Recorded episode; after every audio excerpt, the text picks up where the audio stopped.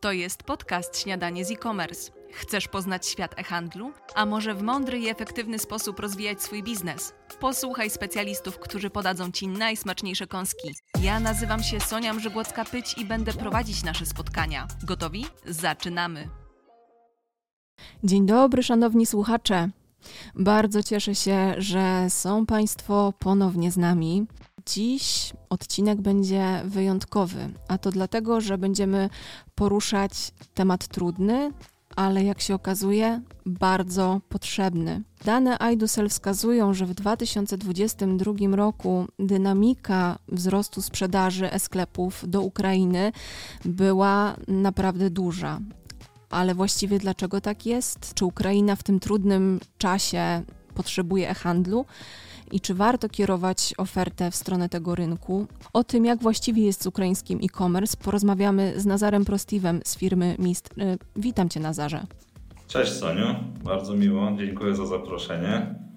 Nazar opowie nam o e, rynku ukraińskim, jego potrzebach i o tym, dlaczego cross-border właśnie w ten rejon geograficzny jest w tych trudnych geopolitycznie czasach bardzo potrzebny. Nazar e, zajmuje stanowisko kierownika sprzedaży i rozwoju na rynkach CEE. Jego doświadczenie to 5 lat w logistyce pocztowej międzynarodowej. Wcześniej był project managerem na rynku MFCG e, Europy Wschodniej. Teraz pracuje w MIST. MIST jest jedną z najbardziej rozpoznawalnych rozpoznawalnych firm w Europie Wschodniej. Świadczy ona usługi logistyczne cross-border dla e-commerce'u. Miesięcznie MIST procesuje ponad 1 milion paczek w dostawie transgranicznej. E, firma działa od 1989 roku, a na rynku e-commerce już ponad 10 lat. Nazarze, zacznijmy może od takiej najważniejszej kwestii. Jak w tym momencie właściwie wygląda rynek e-commerce w Ukrainie? No, Tutaj właśnie jest bardzo sporo niespodzianek dla, dla dużej rzeszy sprzedawców e-commerce'owych. Niektórzy nawet z początkiem wojny byli na zaawansowanych takich etapach wyjścia na rynek ukraiński, ale no, zwinęli tą, tą działalność. I teraz e, wracają do, jeśli nie wrócili, to wracają do rozpoczęcia sprzedaży do Ukrainy. A dlaczego? Wszystko, powiem, jest związane z naturalnym rostem zapotrzebowania na dostawy e-commerce'owe, szczególnie cross-borderowe. I też ten rynek jest dopingowany poprzez to, że są ograniczenia pewne w dostawach B2B do Ukrainy. Aczkolwiek MIST jest pocztową organizacją, mamy pewne, powiedzmy, pewne, ulgi w dostawach do Ukrainy, nawet nie ulgi, a po prostu uproszczenia. I do, dopuszczenie do obrotu paczek z zagranicy jest szybsze, jest prostsze niż dostawy B2B na dzień dzisiejszy. Tak jak mówiłem, z dostawami B2B, czyli z takim tradycyjnym handlem w Ukrainie na razie jeszcze jest problem. E, dużo większych graczy w ogóle nie wróciło na rynek, pozamykali swoje sklepy stacjonarne, jak i e-commerce. Nie będę teraz mówił o kogo idzie, chodzi, ale o takie największe firmy międzynarodowe, sieciówki, powiedzmy. Natomiast jeśli chodzi o polski e-commerce, on jest bardziej odważny i na dzień dzisiejszy ponad 30 naszych partnerów do, na rynek polski nie wróciło tylko dwa. I, I ci dwaj już w tym momencie bardzo aktywnie pracują nad tym, żeby wrócić na ten rynek. Więc rynek rośnie i trudno ukryć to, że niektórzy nasi partnerzy od momentu początku pełno, pełnoskalowej inwazji na Ukrainę osiągnęli wzrost o 30% względem przedwojen, przed, przedwojennych sprzedaży. Więc wydaje mi się, że te liczby mówią sami za siebie. Mhm. No właśnie, to, bo to jest taki temat dość trudny, dość istotny, dlatego że y, z tego co wiem, no tak jak też jak, jak wspominałeś, wielu graczy nie wróciło do Ukrainy. Jest jakiś taki troszeczkę problem z dostaniem niektórych produktów. Czy w takim razie cross-border do Ukrainy jest teraz potrzebny? Jak najbardziej. Cross-border jest potrzebny, aczkolwiek cross-borderem zamieszczamy ten brak dostaw w trybie B2B do Ukrainy. Więc cross-border w tej chwili powiedzmy jest takim okienkiem na świat. Bo gospodarka w Ukrainie nadal jest, e, no oczywiście, że, że zmalała. Niektóre tam oceniają, że 2022 rok spadek gospodarki ogólnej jest nawet 30% mniejszy w porównaniu do 2021 roku. Natomiast e, są branże, które rozwijają się i bardzo aktywnie rozwijają się. No, bodajże branża IT, która jest e, w Ukrainie e, jedną z najważniejszych branż i nadal, nadal funkcjonuje i funkcjonuje na cały świat. Więc ludzie pracują, ludzie potrzebują ubrania, ludzie potrzebują, ludzie, ludzie chcą ubrania. Niektórzy nasi partnerzy nawet dzielą się taką informacją, że w momentach alarmów, w momentach ostrzałów rakietowych e, ludzie po prostu kupują.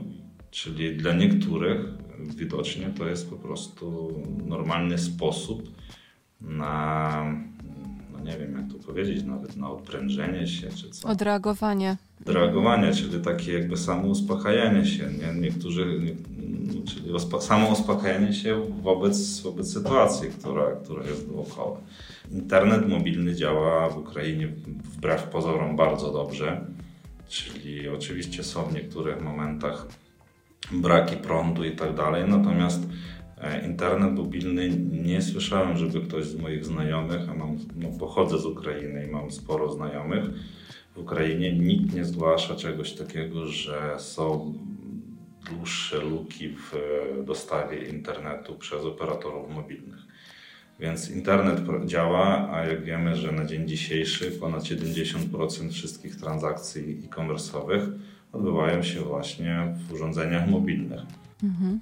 Wydaje mi się, że 2022 rok będzie jeszcze inny.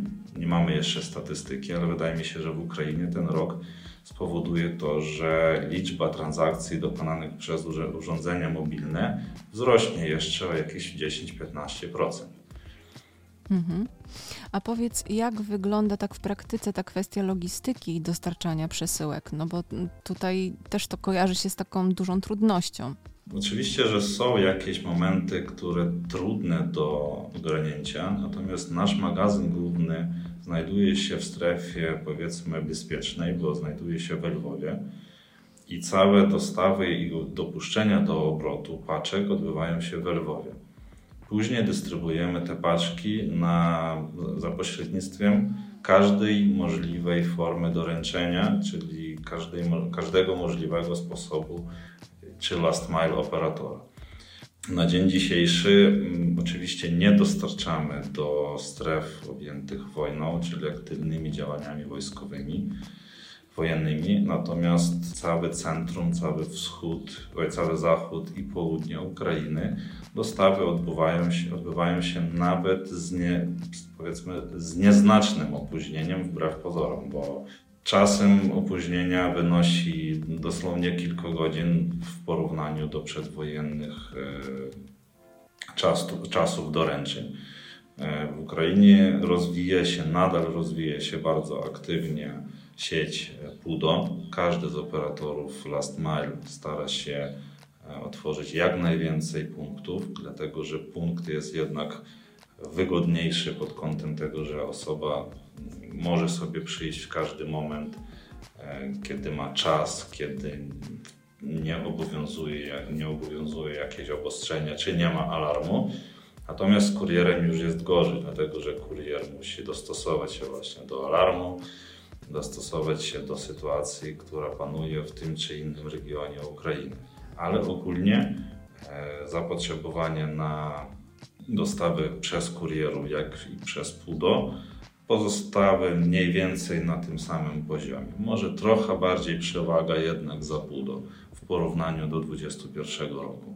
Natomiast ciągle mamy też partnerów, którzy dostarczają wyłącznie z dostawą kurierską. Nawet mamy takie, takie przypadki. Mhm. A powiedz proszę Nazarze, jakie branże właściwie w tym momencie powinny kierować swoje produkty do Ukrainy? Co jest potrzebne? No, liderem jak zawsze chyba, chyba w każdym cross-borderowym e-commerce liderem zawsze zostanie fashion, czyli odzież i obuwie, jakieś akcesoria ewentualnie.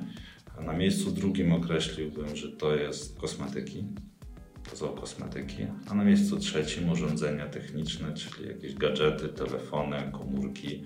No i oczywiście musimy wspomnieć o takich rzeczach jak takie mocniejsze akumulatory, ładowarki, tak zwane stacje, stacje ładowania, na, na, na które zapotrzebowanie jest naprawdę na bardzo wysokim poziomie.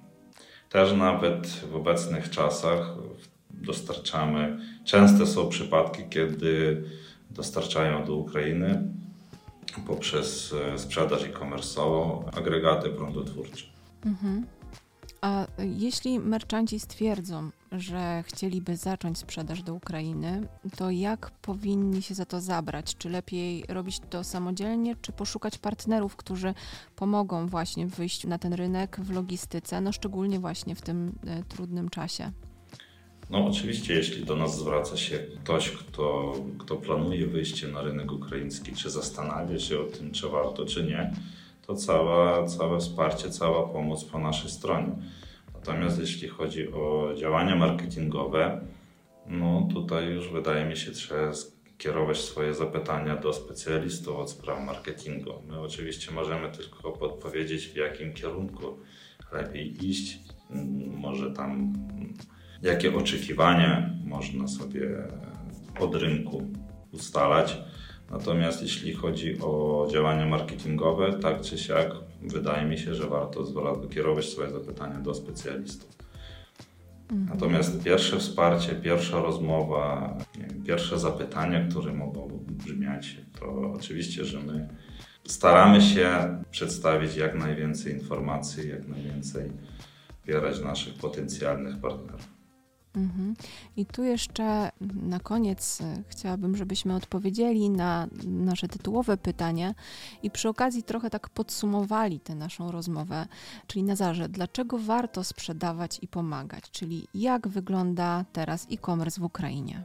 Jako podsumowanie warto jeszcze raz wspomnieć, rynek Ukrainy, e-commerce rynek Ukrainy rośnie. Rośnie jak naturalnie, jako kontynuacja tego wzrostu przedwojennego jeszcze, tak i, tak i biorąc pod uwagę sytuację, sytuację, która składa się z dostawami B2B.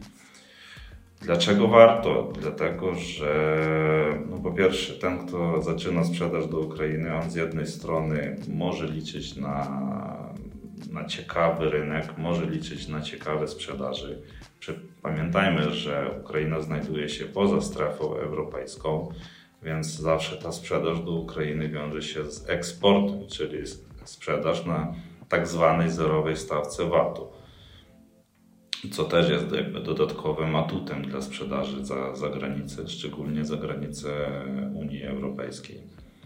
No a trzecie to też no to powiedzmy tak, że obywateli Ukrainy kiedy widzą to, że nie są pozostawieni na, sami na siebie, kiedy widzą to, że jednak są ciekawi dla, dla świata, dla Europy, no jednak inaczej się czują, wydaje mi się. Wydaje mi się, że takie, taka uwaga to jest też jakimś znakiem, że Ukraińcy nie są pozostawieni sami na siebie. Mhm. Dziękuję Ci bardzo, Nazarze, za tę rozmowę. Myślę, że dla Państwa była ona tak samo ważna jak dla mnie.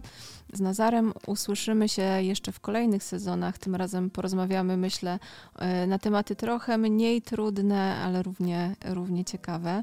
Dziękuję Ci jeszcze raz bardzo, Nazarze. Dziękuję bardzo również za zaproszenie. Dziękuję. I do usłyszenia. Do usłyszenia, Soniu. To jest podcast Śniadanie z e-commerce. Chcesz poznać świat e-handlu? A może w mądry i efektywny sposób rozwijać swój biznes? Posłuchaj specjalistów, którzy podadzą Ci najsmaczniejsze kąski. Ja nazywam się Sonia Mrzygłocka-Pyć i będę prowadzić nasze spotkania. Gotowi? Zaczynamy!